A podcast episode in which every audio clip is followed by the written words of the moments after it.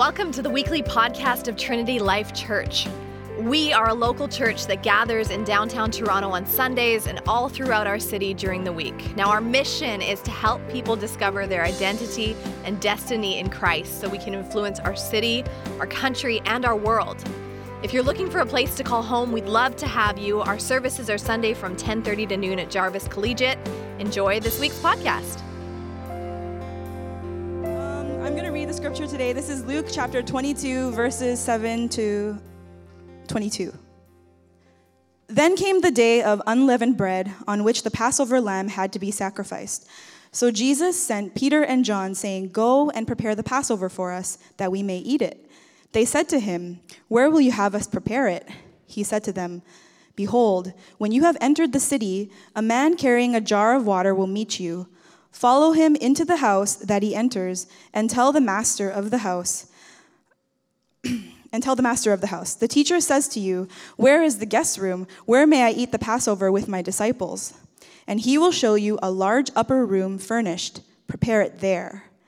And they went and found it just as he has told them, as he had told them, and they prepared the Passover. And when the hour had came, and when the hour came, he reclined at the table, and the apostles with him, and he said to them, "I have earnestly desired to eat this Passover with you before I suffer. For I tell you, I will not eat it until it is fulfilled in the kingdom of God." And he took a cup, and when he had given thanks, he said, "Take this, and divide it among yourselves. For I tell you that from now on, I will not drink of the fruit of the vine until the kingdom of God comes." And he took bread, and when he had given thanks, he broke it and gave it to them, saying, "This is my body, which is given for you. Do this in remembrance of me." And likewise, the cup after they had eaten, saying, "This cup that is poured out for you is the new covenant in my blood. But behold, the hand of him who betrays me is with me on the table. For the Son of Man goes as it has been determined, but woe to that man by whom he is betrayed." Amen. All right. Hey, guys. Uh, we are coming to the close of our series called Welcome Home. And uh, today, just want to say today, Michelle mentioned this earlier, today is Palm Sunday. So Palm Sunday is today. This is the this is the day where Jesus, uh, your, your subtitle in your scriptures will often say like the triumphal entry or the triumphant entry. Uh, and, but I don't know if I describe it as that, although it, it appears that way because Jesus comes into Jerusalem and they're praising him, right? They're saying Hosanna. They are, they're, they're like celebrating him.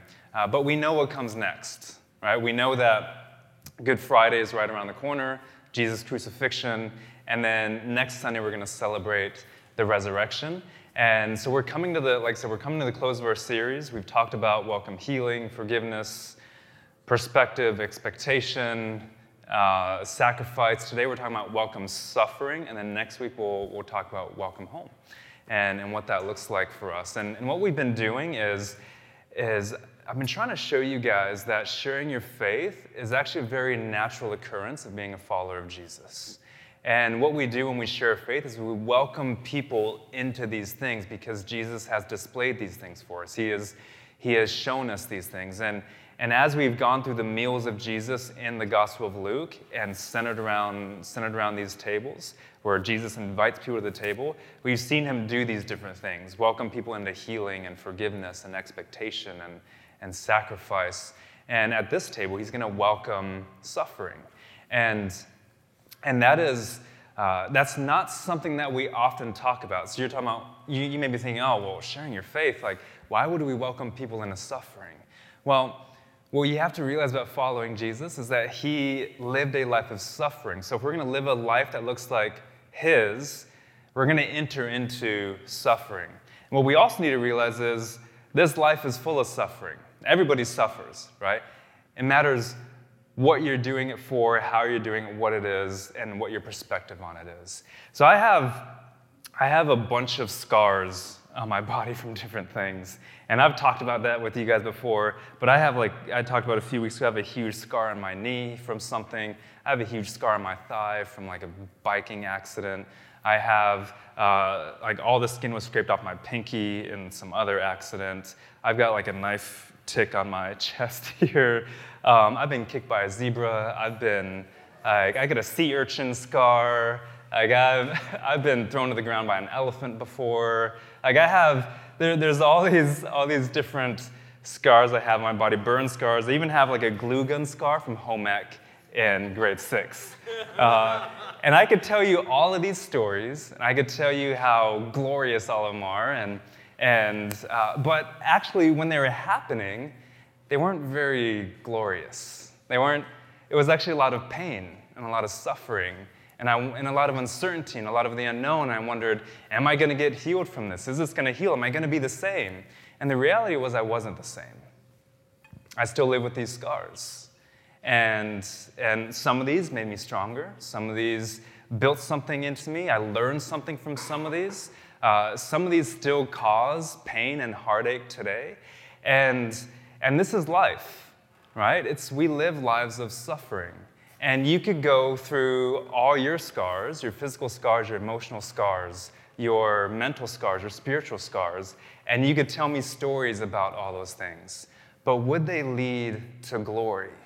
Would they be stories of glory? In Christ Jesus, your suffering and the scars that your suffering leaves can actually lead to stories of glory.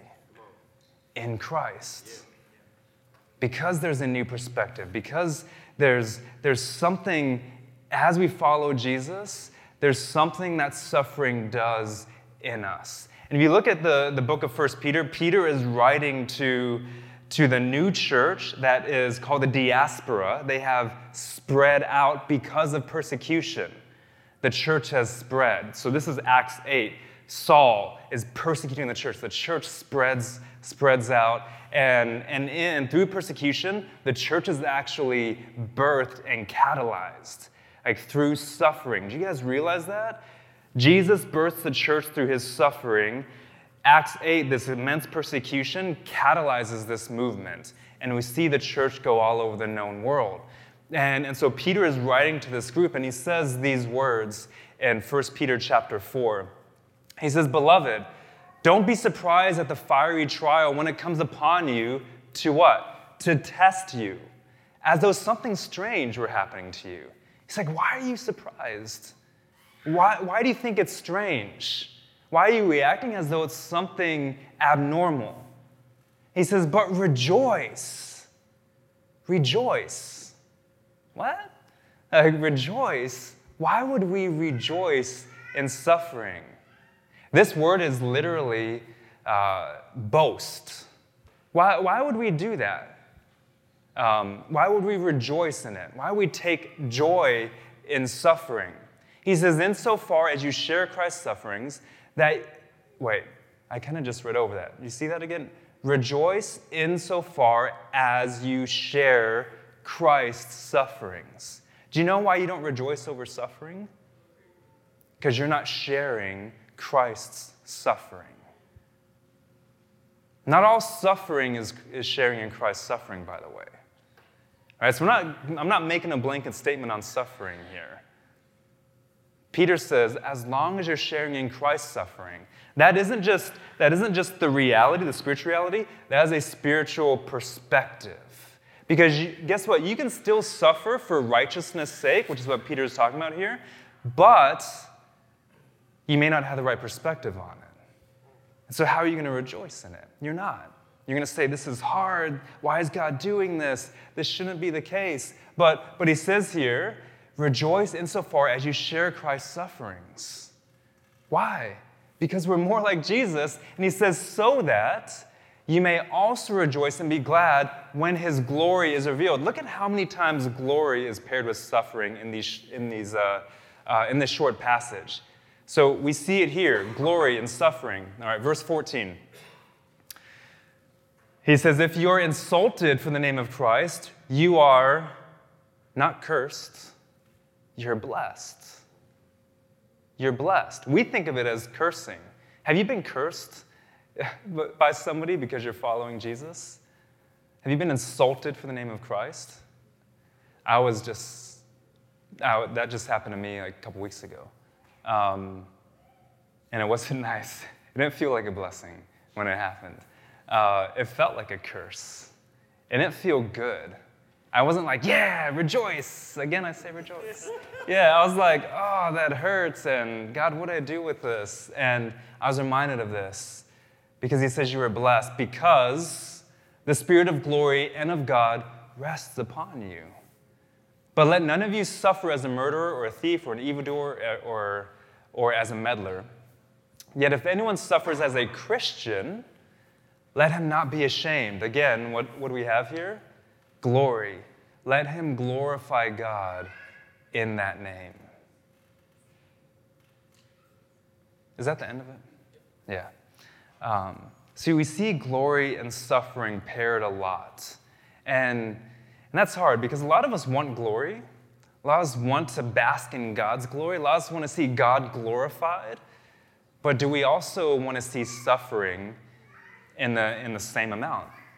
Well, according to Peter, they go together. So without, without suffering, we may not even see glory, right? So um, in this passage, Jesus knows what's coming, right? He, he knows that in a few hours, like a lot of bad things are going to start happening. And, and so even in this passage, we don't get a glimpse into this in the scriptures, but, but think about this. He knows what's going to happen. So how do you think he is emotionally and mentally and spiritually right now? We kind of get a glimpse of this in the garden. So from the Last Supper, he goes to the garden, and he's, he's uh, like blood is coming out of his pores, guys, as he's, as he's weeping and praying to God. Uh, so that gives us a picture of of even now he's undergoing some sort of torment, some sort of suffering, right? So keep that in mind as, as we go into this passage. He says here in, in twenty-two, verse seven, then came the day of unleavened bread, on which the Passover lamb had to be sacrificed. So you're going to see Passover in this short passage mentioned five times. Luke reminds us that this is the Passover five different times in this passage. Why? Why why would he make a point to say this is the Passover, this is Passover, Passover, Passover? Why why would he do that? Well, because he's putting this, putting Jesus, putting this event uh, in this theological context of the rest of the scriptures. So all the way back, all the way back to Exodus chapter twelve was when the Passover was first instituted. And, and this is Israel in bondage, in captivity. They are being persecuted. They are suffering. They're slaves. And they are in this land that is not their own, with the people that, that are not their own. And guess what, guys? God has promised them something way back hundreds of years before then. He's promised them something, and it hasn't come to fruition yet. So they're even suffering under that, right? I mean, think about that. If you knew the Lord had promised you something, how many of you guys feel like, don't raise your hands, how many of you guys feel like, oh, God's promised me something, and, and when when is it coming? Where where is it? And you've it's been a month, or it's been a year. God, you promised me this spouse, and I'm still waiting, and I'm whatever years old. God, you promised me that I would succeed in life, and and and I'm still waiting for that. Like, I still don't know what I'm supposed to do with my life. God, you said you would lead me, and I, I'm still waiting for that. These guys waited hundreds of years. They're still waiting for the promise. Think about it. And, and they're in this in this nation that is not their own, in captivity, in bondage, and God says, I'm here to rescue you. And I'm going to do this through the Passover. And so, so get a lamb, guys, because you're in this foreign land. Get a lamb, a baby sheep, right? Spotless, unblemished. Uh, kill it for the for the meal. Eat the lamb. Get the blood. Wipe it on your doorpost. And in those moments, we're like, oh, what a weird thing, right? A lamb and the blood. What is the why, why blood? It seems very morbid. Why is he wiping blood on the doorposts? Why why would he do that? We don't actually get a full picture of that until Good Friday. And, and why? Because guess what? Jesus' blood, it's wiped on the doorposts of the cross, right? So we have here this Passover lamb, and all the Israelites put the blood on, and the angel of death passes over everybody's house who has the sacrificial lamb's blood on their door. And and then, you know, in the in the in the, in the succeeding chapters, they're rescued out of their bondage. And he says this is also called the Feast of Unleavened Bread. And it's called that because uh, they were to eat unleavened bread, so bread that did not have yeast in it. And Exodus says they do this because they're supposed to, they didn't have time to wait for it to rise. Uh, so with bread, you got to put the yeast in, then you kind of cover it, you wait for it to rise. He's like, you don't have time for that. You need to operate in haste. And so this is the Feast of Unleavened Bread to remind you that there's an urgency to your faith. There's an urgency to your faith. Do you guys realize that this morning? That there's an urgency to your faith. There's an urgency for you to share others, uh, to share Jesus with others. There's an urgency in that. And here we are stuck in our exams. Here we are stuck in our schooling. Here we stuck in our jobs. Here we stuck in our raising our kids. Here you stuck in a relationship. And that's all your focus. And he says there should be an urgency to your faith to invite other people in, because guess what? God is here to rescue us. He's here to rescue out of bondage and captivity.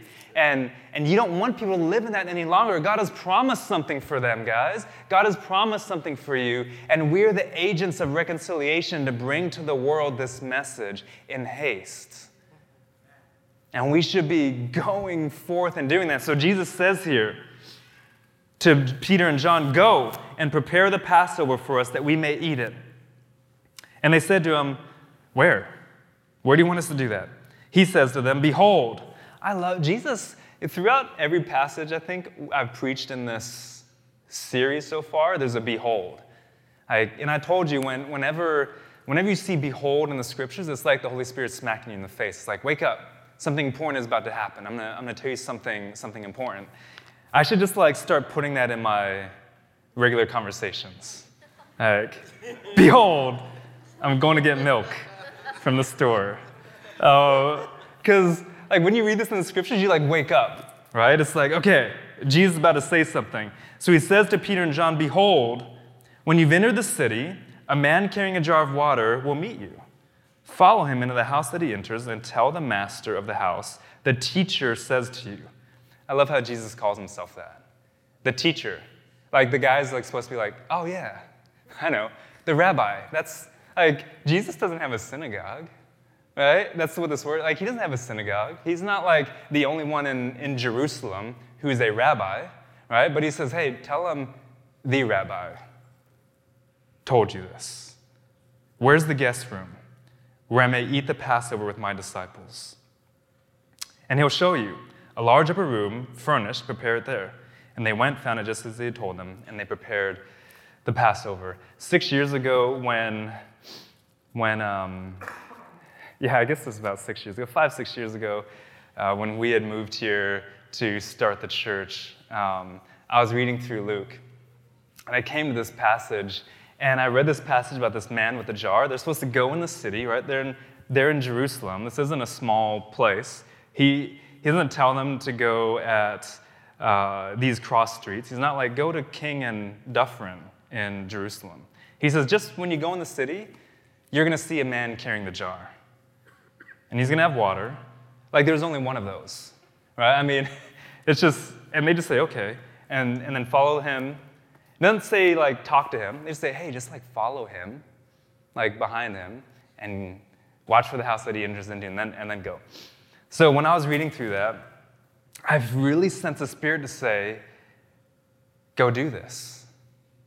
And, like, like I said, this is, this is, five, six years ago, and I sense the Spirit telling me, go downtown, on the east end of downtown, this this end where we are, and, and do this. And go look for this guy with a jug of water.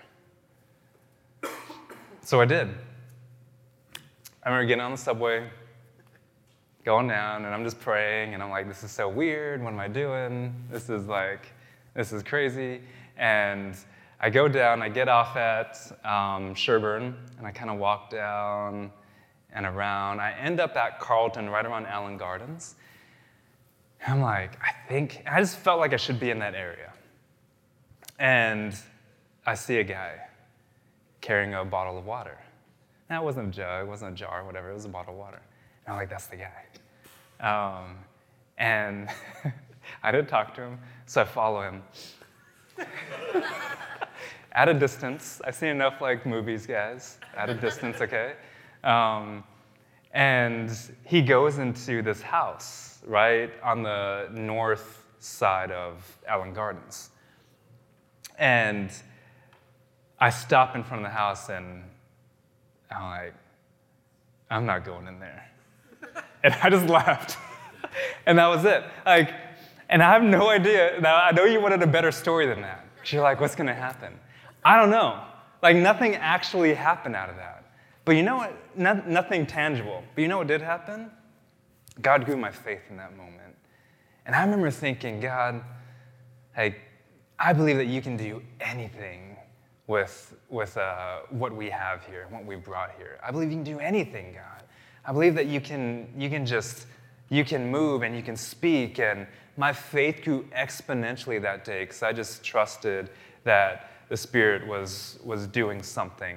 Even if I heard God wrong, I trusted that he was going to honor just a risk of faith and a step of faith, even if it was the wrong step, right? And we get so concerned whether it's the right step or the wrong step that we that fear just paralyzes us.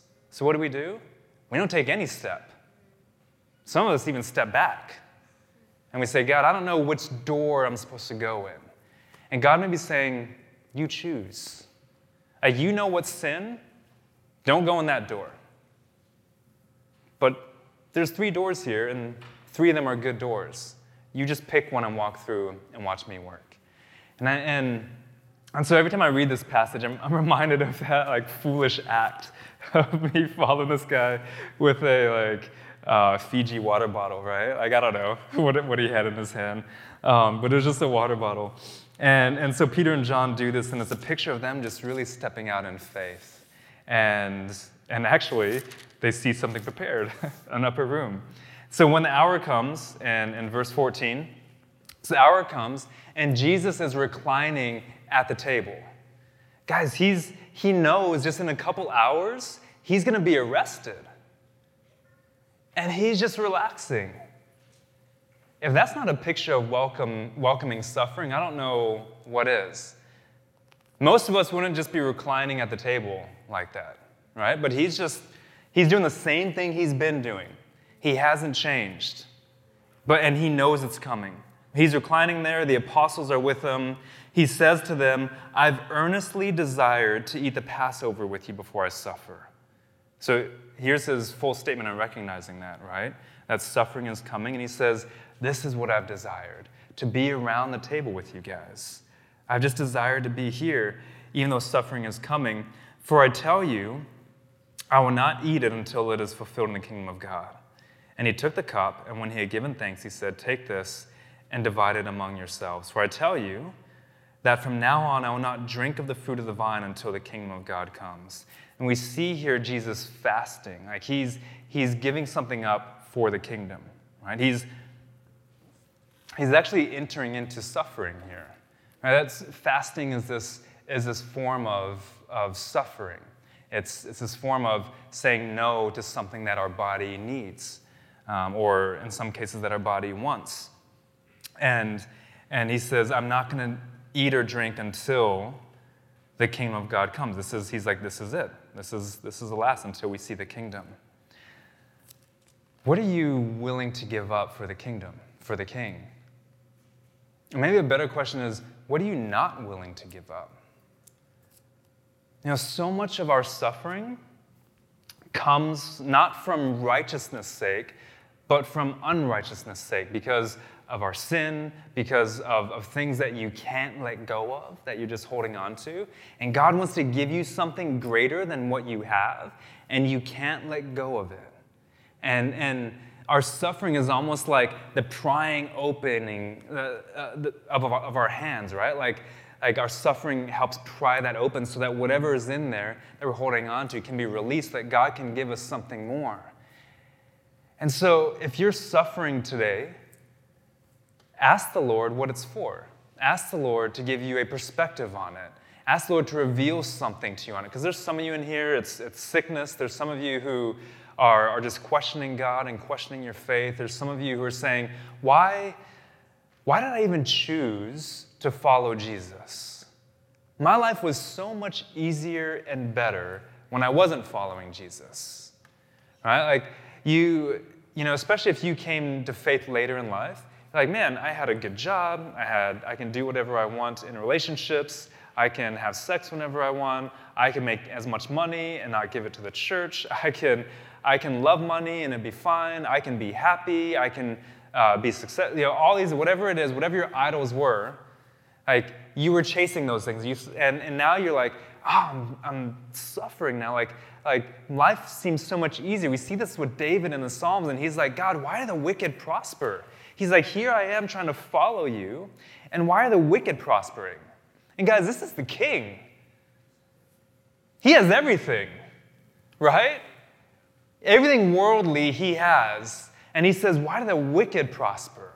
Because he's suffering and he's saying, he's saying, why is why are these things happening? And and those are legit questions. But the Lord wants to give you a new perspective on suffering. Peter has given us this new perspective that it's about rejoicing. Paul gives us this, this perspective on, on boasting. And, and so Jesus here, he's given up even more for the kingdom by fasting in this moment. He's showing us something. He's modeling something for us. And, and in verse nineteen, it says, he took the bread, and when, when he had given thanks, he broke it. And he gave it to them, saying, this is my body, which is given for you. Do this in remembrance of me. And likewise the cup, after they had eaten, saying, this cup that is poured out for you is the new covenant in my blood. So Jesus establishes this, this well, he kind of redeems and, and gives a new meaning, we should say, to the Passover, to communion. So this that's what this is. That's what we celebrate every Sunday. We celebrate a Passover meal, this, this meal that goes all the way back to Exodus twelve. So when we remember Jesus, what do we remember? We remember that we were in bondage, that we were in captivity, that uh, we were oppressed, that we were slaves to sin, that, that um, we were agents of unrighteousness, that we were dead in our sin, that we followed the ways of the world, that Uh, we follow the prince and power of this air, Satan, and now, in Christ, we are alive. We have healing, we have forgiveness, we have joy, we have abundance, we have goodness, we have mercy, we have, we have new life, we are new creations, you're ministers of reconciliation, we're ambassadors for Christ, and we remember Jesus and all those things, where we came from and what he did for us in order to make us who we are today, because our identity is in him. And that's what this whole meal represents. And so when we take this, this isn't just some, this isn't just some ritual, this isn't just some tradition, this is something very sacred. You know, there's only two ordinances in, in the church. One of these is baptism, which we'll celebrate at the end of this month. And, and the second one is, is this, the Lord's Supper, communion, um, the bread and the cup, however you want to however you want to uh, term it.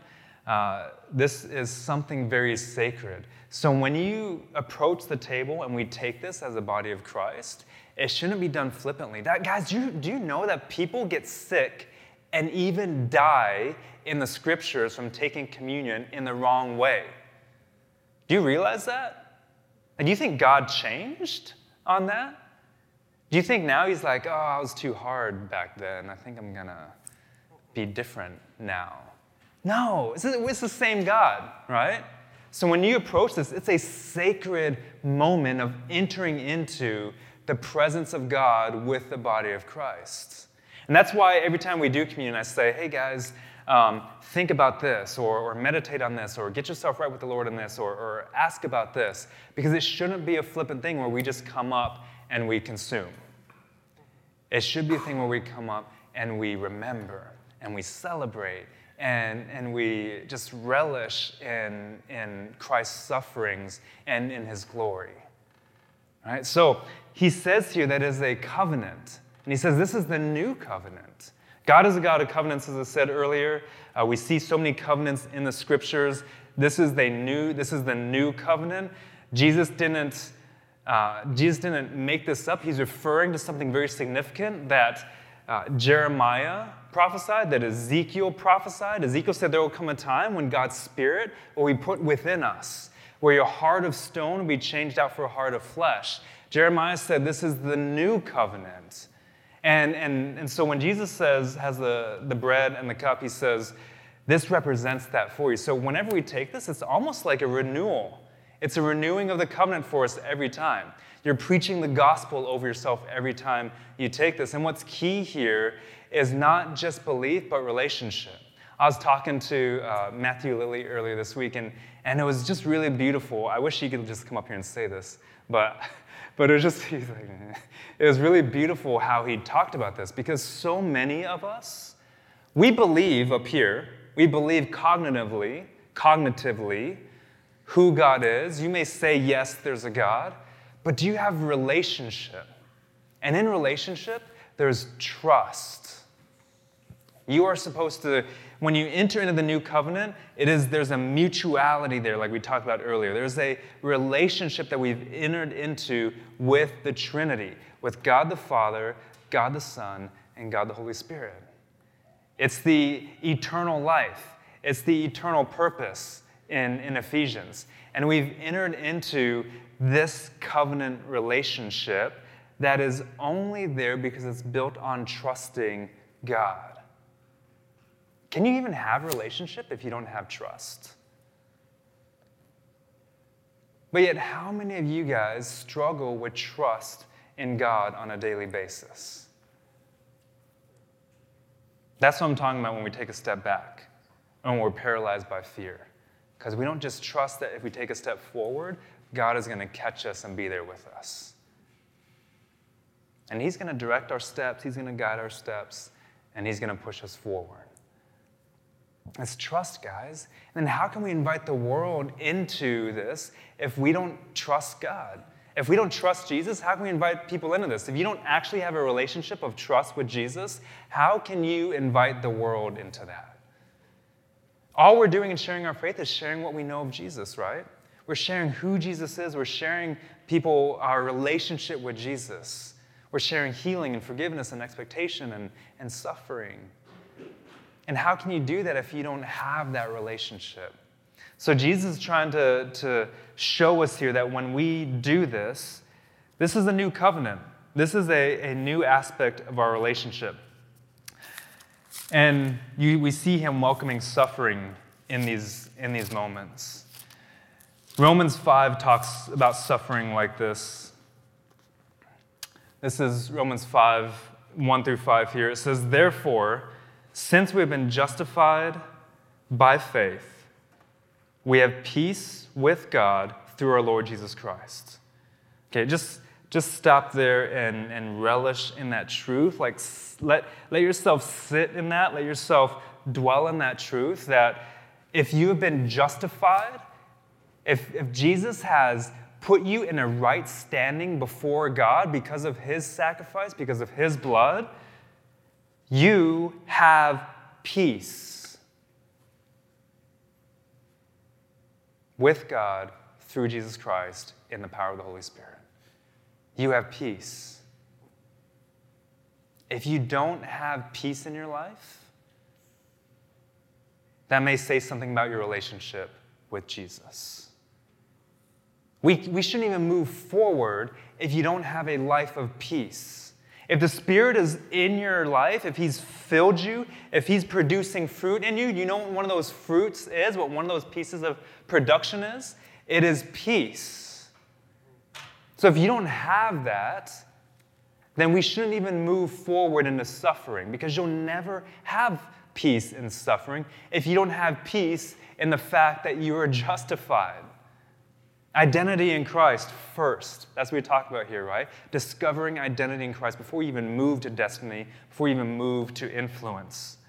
So now he says in verse two, through him we have also obtained access by faith into this grace, grace, grace, grace, in which we stand.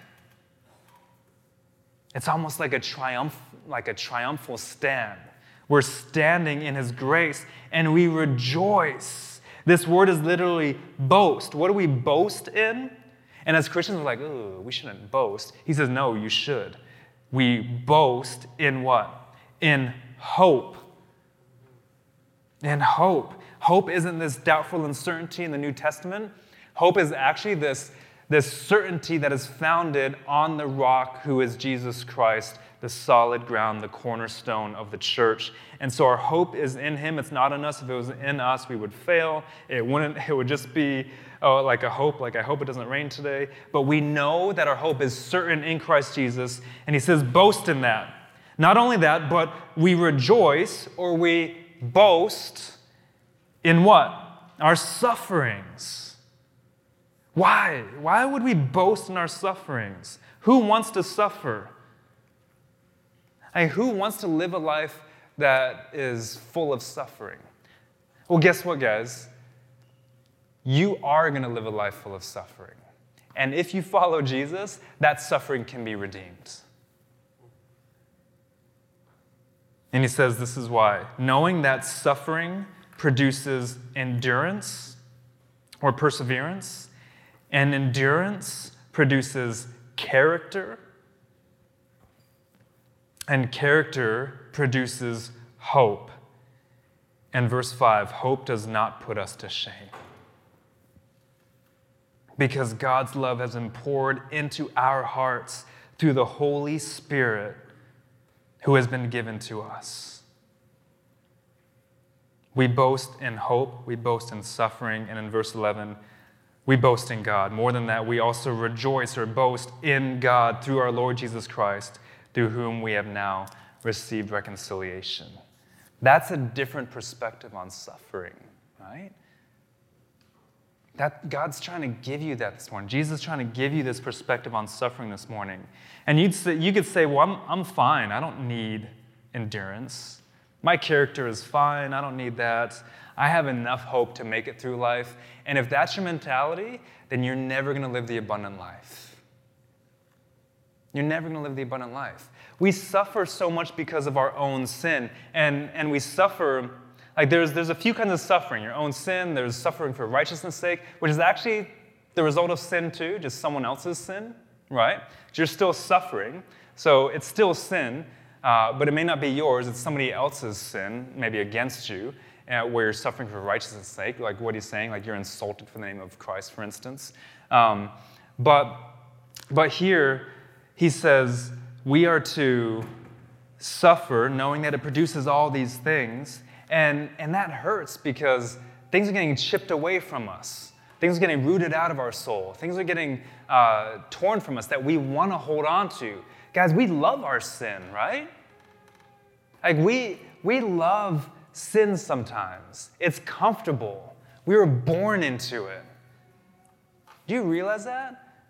What the Spirit is trying to do in your heart, you were born with. He's taking something out of you that, you that has been in you since the womb. And it hurts. And it doesn't feel great. But you know what else has been in you since the womb? The image of God. The image of God that is crying out in you to form you and to shape you and to come out of you. And that's fighting this sinful nature in us. And Jesus is Jesus saying, when you allow suffering to root that out, Paul says here that we get to boast in it. We get to rejoice in it because guess what? It produces endurance that leads to character, that leads to hope. And in Second Corinthians, Paul continues on with this theme. This is one of my favorite passages in all the scripture. It is, yeah, it's the passage that the Lord used in mine and Missy's hearts to build into us, to bring us into Toronto. Um, and I love, I, I just love this passage. It's so beautiful. So this is beginning in verse seven and in chapter four of Second Corinthians. He says, but we have this treasure. He's talking about the gospel, this the, the light. Uh, he says, we have this treasure in jars of clay to show that the surpassing power belongs to who? To God, not to us. He says, we are afflicted in every way, but not crushed, perplexed, but not driven to despair, persecuted, but not forsaken, struck down, but not destroyed. Do you feel that? Or do you feel crushed? Or, in, or being perplexed, do you feel driven to despair? Is this true for you? In your persecution, do you actually feel forsaken? When you're struck down, do you actually feel destroyed? He says, no, in Christ Jesus, we are crushed. I mean, we are afflicted but not crushed, perplexed but not driven to despair, persecuted but not forsaken, struck down but not destroyed, always carrying in the body the death of Jesus. Why? So that the life of Jesus may also be manifested in our bodies. Man, what a, what a powerful truth. You want the life of Jesus to be manifested in your body? Then the death of Jesus has to be manifested in your body. You have to die to your old self. Some of you guys want the life of Jesus without the death of Jesus. You can't have that. You have to carry around the death of Jesus, the suffering of Jesus, so that the life of Jesus may also be manifested. For we who live are always being given over to death for Jesus' sake. He implies that there's people who don't live. The rest of the world is in death. Remember Ephesians two? They're dead in their sins. He says, but us who live are always being given over to death for Jesus' sake, so that the life of Jesus also may be manifest in our mortal flesh. So death is at work in us, but life in you. Since we have the same spirit of faith, according to what has been written, I believed and so I spoke, we also believe and we also speak. Knowing. Knowing in the scriptures isn't just a, something cognitive. It is a transformational, experiential knowledge of Jesus Christ. He says, so knowing that he who raised the Lord Jesus will do what? Raise us also with Jesus and bring us with you into his presence. And I love this verse, this next verse. You'll see this in my house. For it is all for your sake, so that as grace extends to more and more people, it may increase thanksgiving. And here's glory again, paired with suffering, to the glory of God. He says it's all for your sake. I guess that when I first read this, I thought it was a little weird because you're like, wait, well, we live for Jesus' sake, right? But no, he says, we're doing this for your sake. Guys, we do this for the sake of those who we're supposed to be inviting to the table. We need to live our lives with urgency. We're doing it for their sake. I'm doing this for your sake, Paul is saying. He's like, I've laid myself down to do this for your sake. And, and God used this verse to propel Missy and I to live on mission, to say, we don't do this for ourselves. We do it for you guys, to empower you, to push you forward, to send you out, to equip you, to, to so that the death of Christ can be made real in your life and the life of Jesus can be manifested in your bodies. And he says in verse sixteen, because of all this, we do not lose heart.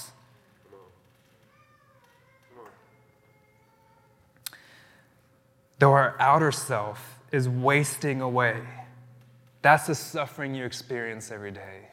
Your outer self is wasting away.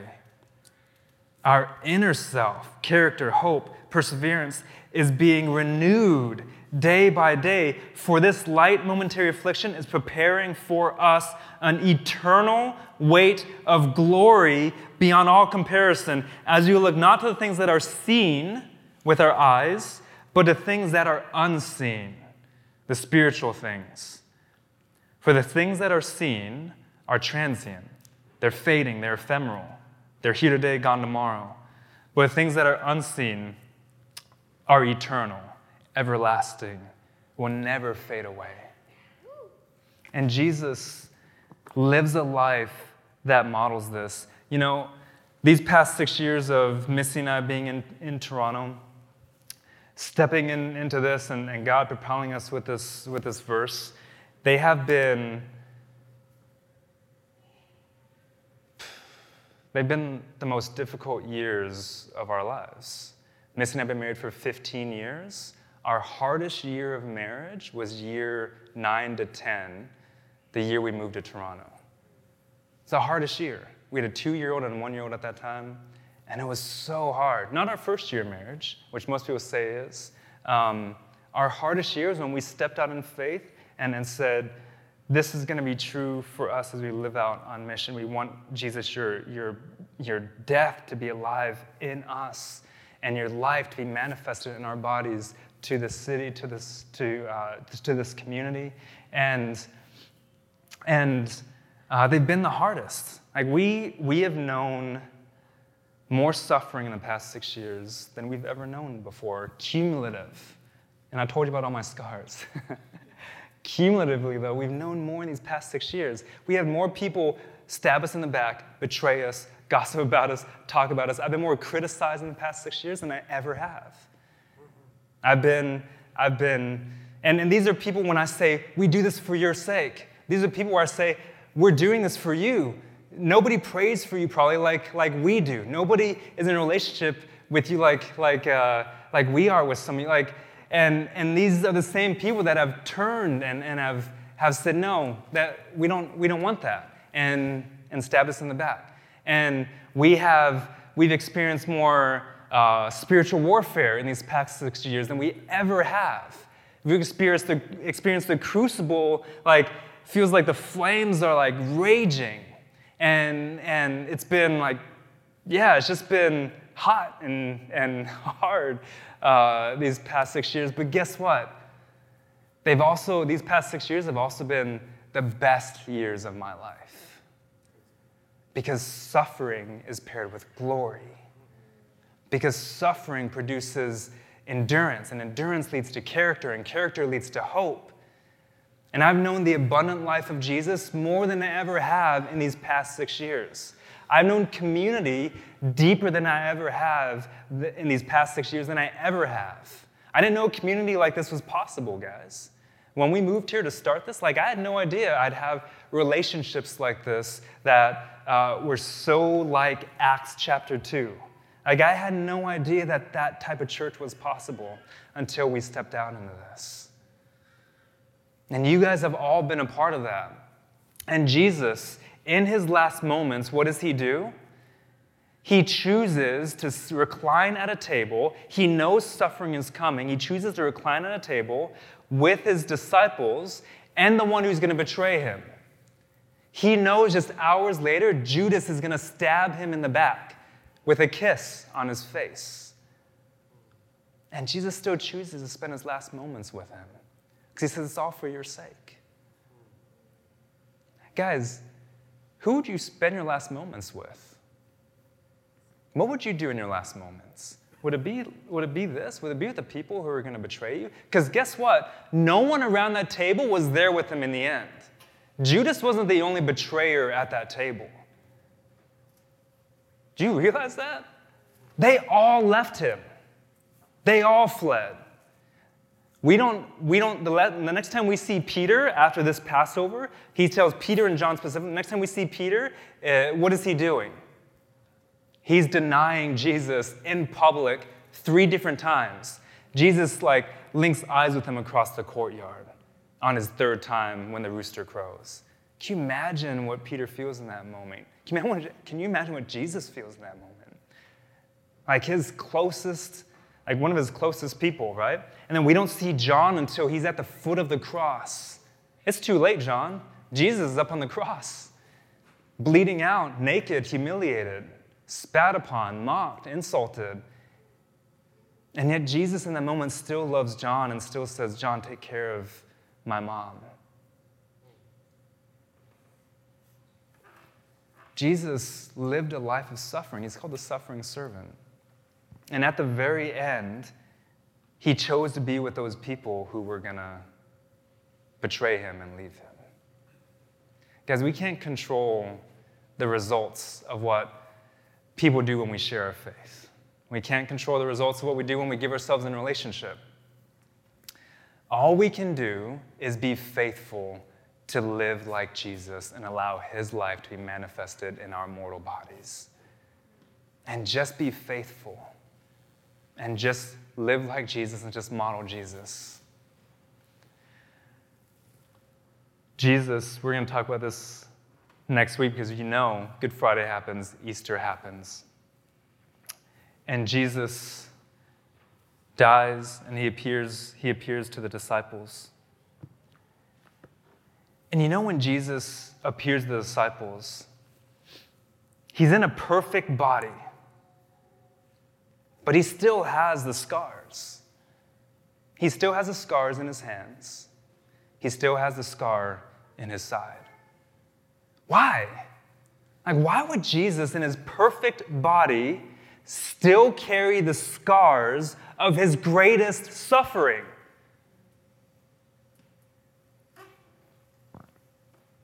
Because they're also the story of his greatest glory. This light, momentary affliction is preparing in you an eternal weight of glory for Christ Jesus. So we welcome suffering like he welcomed it. And we welcome others into that because it gives them a new perspective on who Jesus is and why our lives are, are this way. And so next week when we do that, we get to invite people into this beautiful story, this beautiful picture of what Jesus has done for us. Let's pray. Jesus, thank you for your word. Thank you that it is, it, it cuts us and it heals us and it transforms us and it shapes us and it makes us into uh, who you want us to be. And I pray that above all else, our identity would be in you, Jesus, that our destiny would be in you, so we could influence this city and this world for your glory. Give us renewed perspectives on our suffering. And for where we're suffering for unrighteousness' sake, Father, we give that to you as a church, and we release that to you. And, and where we are suffering for righteousness' sake as a church, we want to say yes and rejoice in that, and we want to boast in that, and we want to glory in that suffering because it is your glory, Lord Jesus. And so we love you and we remember you in this time. We pray this in your name. Amen.